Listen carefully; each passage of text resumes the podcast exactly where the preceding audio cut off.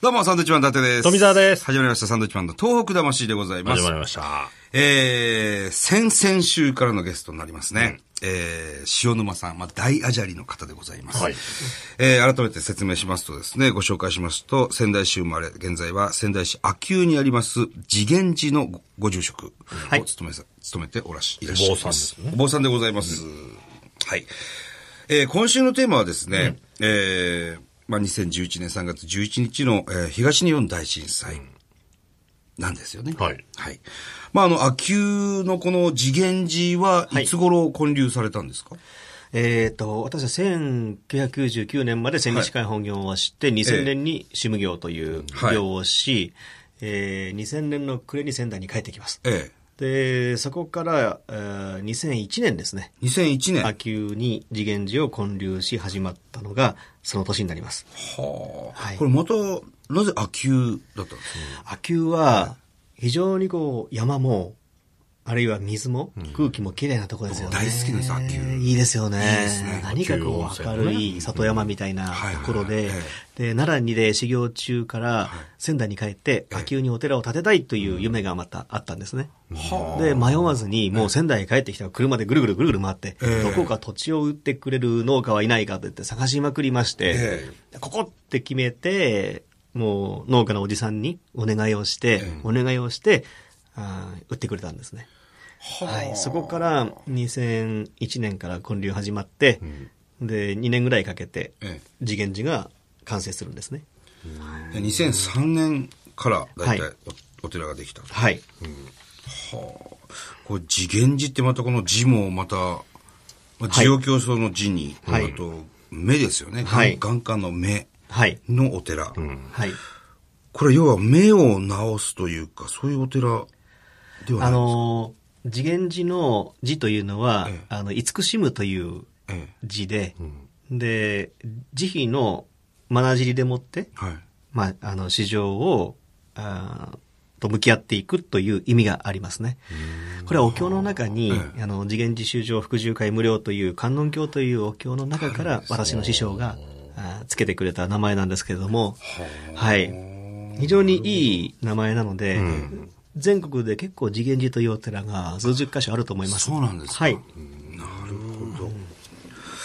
さあ、そしてその2011年の東日本大震災がやってくるわけなんですけども、えーお寺、秋保の方でもまあ地震がね、大きな地震があったと思いますけども、はい。どうだったんですか建物なんかは、やっぱ被害。少しはやっぱり被害がありました。ええやっぱ瓦とかはい壁とかが、えーまあ、少しちょっと、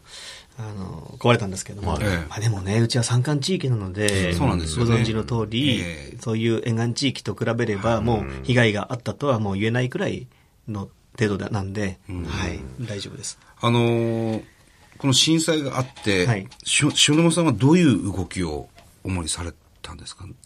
はりあの時というのは、あの、まあ、宮城県、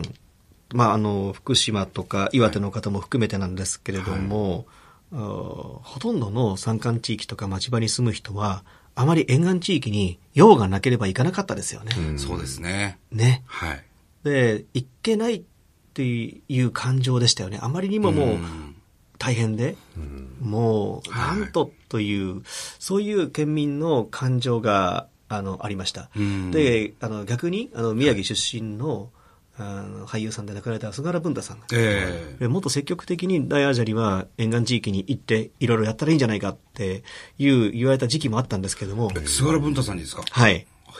え。まあいろいろ、もう文太さんは宮城を離れて結構ええ時間が経ちますので、東京と仙台の温度差はありましたですね。ありますね。ええ。うんもう我々はもう本当にもう、あの、用がなければ、あの、いけない状況でしたね。やっぱりあんまりにももう大変すぎて、沿岸地域の方がですね。ええただ、やはり、あのーこのままでは、あーまあ、ゴールデンウィークを過ぎて、また、えーしばらくしてくると、なんか震災が風化してくるような感じが、やっぱありましたですね。その時に、えーメディアの方が、やはり忘れてはいけないと思うので、えーまあ、えー全国に、まあそういう番組を作りたいんです。ところが、多くの有名な著名な方たちはみんなお断りになるんですと。今発言が難しいっていうああ、確かに。はい。でも私は受けた以上はええ、何かさ、自分なりにさせていただきますって。まあ、いつもそういうメディアの仕事とかをいただくと、まあ、全力でスッキリして収録に向かうんですけども、何か自分も引っかかるものがあったんですよね。はなんで自分がこう、全力でその番組に、収録に向かっていけないんだろうっていう、一週間考えて、あ。は収録の前日に自分で、ああ、こうだったのかという気持ちの整理がついたんです。あ。はで、当時はもう、あんまりガソリンも不足してますし、い。はい、そうですあんまりね。うろちょろできませんし、ええまあ、裏の畑で、畑を耕してたんです。ええその時に行くと休憩で、自分のお寺を裏から見た時に、はいあっと思ったんですね。それは、お寺を見た時に、俺には家があると思ったんです。ほうほうほうほあまあ、数ヶ月して、自分の仕事もまた忙しい忙しいって忙しさにこう取り紛られて、被災地の沿岸地域の方たちを、まだ復興していない方たちを忘れたわけじゃないんですけども、う。え忘れかけてた自分がいたんですね。え。はまだ家がなくて大変な思いをしている方がいるのに、自分はもう元通りの生活をしていると。ある意味、本当に申し訳ない、本当に後ろめたい気持ちがあったんだと思うんですよね。はいで、いろいろそこでこう、わーっと深いいろいろ考え方にぐわーっとなって、あ、そうだと思って。阪神淡路大震災の時に私、奈良で修行してたんです。あ。ああ、なるほど。ええで、神戸がもうこう、とんでもないことになってしまった。ええでも、1ヶ月経ち、2ヶ月経つと自分の修行が忙しくて、忘れたわけじゃないですけど、やっぱ忘れたんですよね。忙しい、忙しいって。で、スマトラ沖の地震の時も、大きな津波があって大変だと思っても、被災地が遠いということで、そうですねなんかこう忘れてしまったのうんが、今回も、はい。自分は忘れかけていたんじゃないかって、そこで、大大大反省したんです。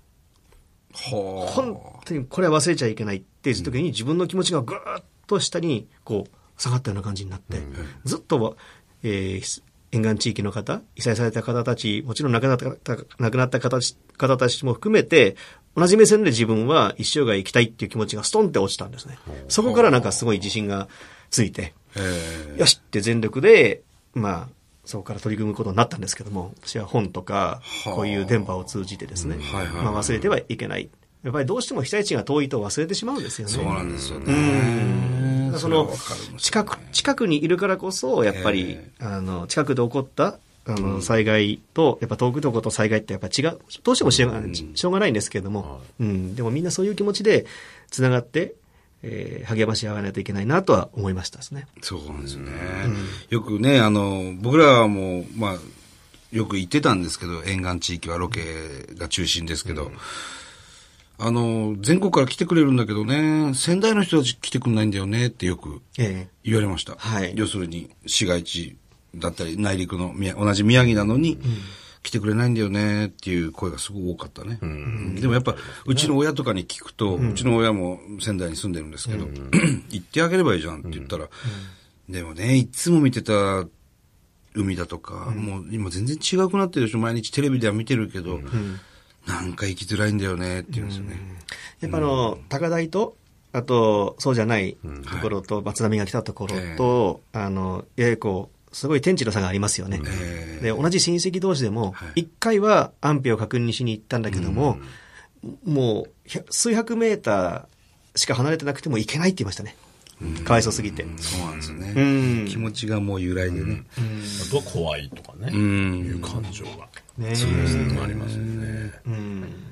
なるほど。まあでも、あの、沿岸地域にもたくさんお寺ありましたし、流されたお寺も、山本町のお寺なんかもあありましたけど、ああいうところから、こう、いろいろ助けてほしいんですけどっていうようなのもあったりしたんですかはい、結構、あ、の、震災後ですね、ええやっぱ沿岸地域、自衛隊とかはい警察とか含めて、やっぱりみんな心が非常にこう疲れていたような、本来の業務ができないえー状態でしたので、はいまあ、お話をして元気に、元気づけてくださいっていうお声があったんで、あの、要請があればよく言ってました。ああ、そうですか。はい。まああの、こういうことを聞いていいのかわからないですけど、我々もいろいろ何度も何度も被災地行って、向こうの人たちとお話をする限り、その、亡くなった方が現れるんでだよね、と。よく聞きますね。聞きますよね、ええ僕らもよく聞くんですけど、あの、実際見たっていう人もいますし、ああいうのって実際のところどうなんですかなんか聞く話によると、なんか、あー大学生なんかでもね、そういうので論文で、はいなんか書いて、どうのこうので新聞でこの間見たし、あと、あーと、何でしたかな、大きいグランデとかグランデはいはいあそこの、うん、バス停に夜こう、人が並んでるっていうか、それ産経新聞にも載ったくらいなんですよね、当時。で、やっぱりそういう一瞬の出来事だったんで、え自分が、あの、亡くなったのもし、わからないっていう方もいるみたいなんですよ。タクシーの運転手さんなんかのこう、いろいろ話を聞くと、ええやっぱ後ろにこう乗せたと、ええどこどこまで行ってくださいって言ってもいなかったとか、で私は本当聞にきましたそれもね、うん亡くなったんでしょうかっていう、えね本当にそういう人たちもまだまだたくさんいると思うんで、現実にはやっぱそういう話はあると思いますね。じゃああるんですね。うん、なんか思いは残る、いあまりにも一瞬すぎることだったんで、ええ必ず思いはそこに場所に残っているっていうふうはにいも聞いたことがあるんですけど、えじゃあその見見たとかそういうのはまあほん本当の話なんでえすよよくね、やっぱりその、うん宮城では聞きますね。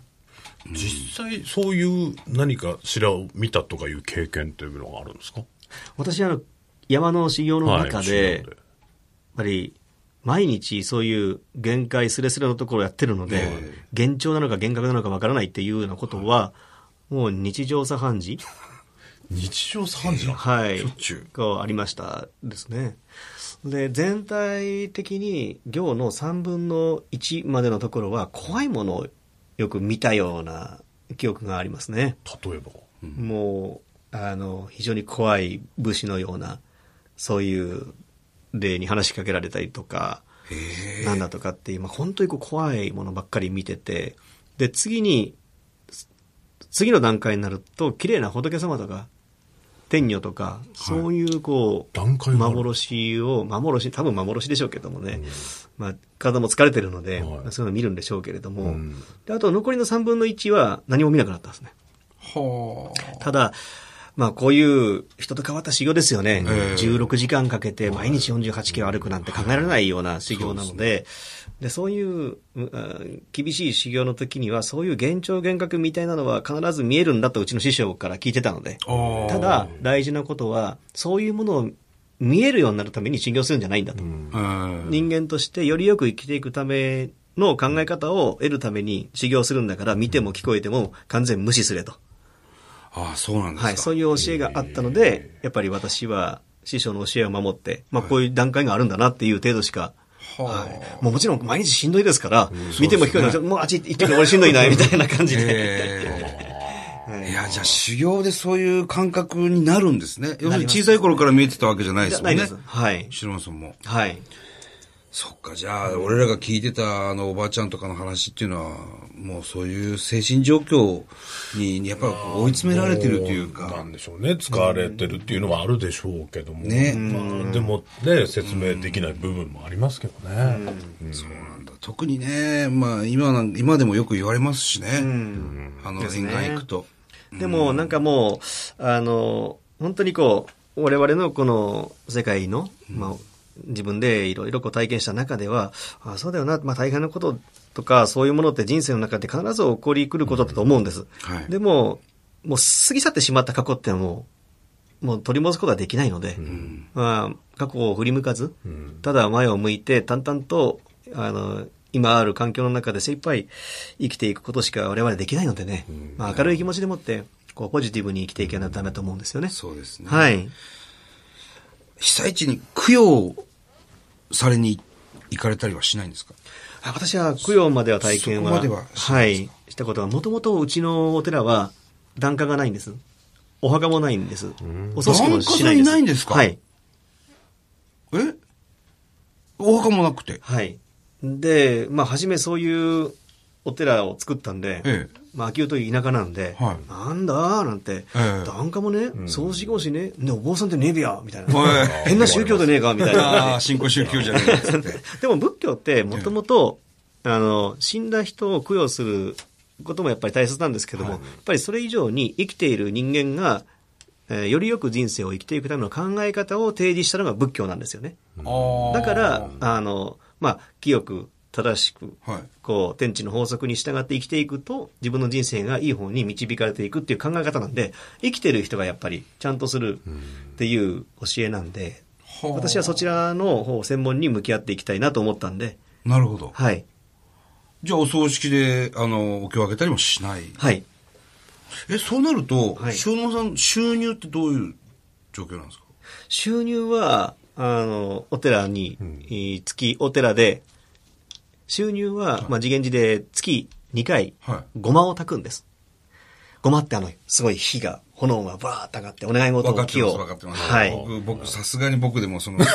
セサミの方のご、ごごまだとは思わない です。僕は完全にそっちのごまだくんだよ。 あごのまだくんだって。燃やしていくやつですね。そうです木、木みたいな。はい。はい、はい。多くの参拝者が来て、なるほど。はいそれ、はい。いまだにもう檀家もないし、信者もないし。そうなはんいですね。。でも、もともとお寺って、本当に来たい時に来て、はいで、来たくない時に来ないっていうのは、そういうのは、本当の心の信仰だと思うんで、まあ、そういう考えのお坊さんが一人ぐらいいてもいいかなと思って。いや、素晴らしいな、本当にね。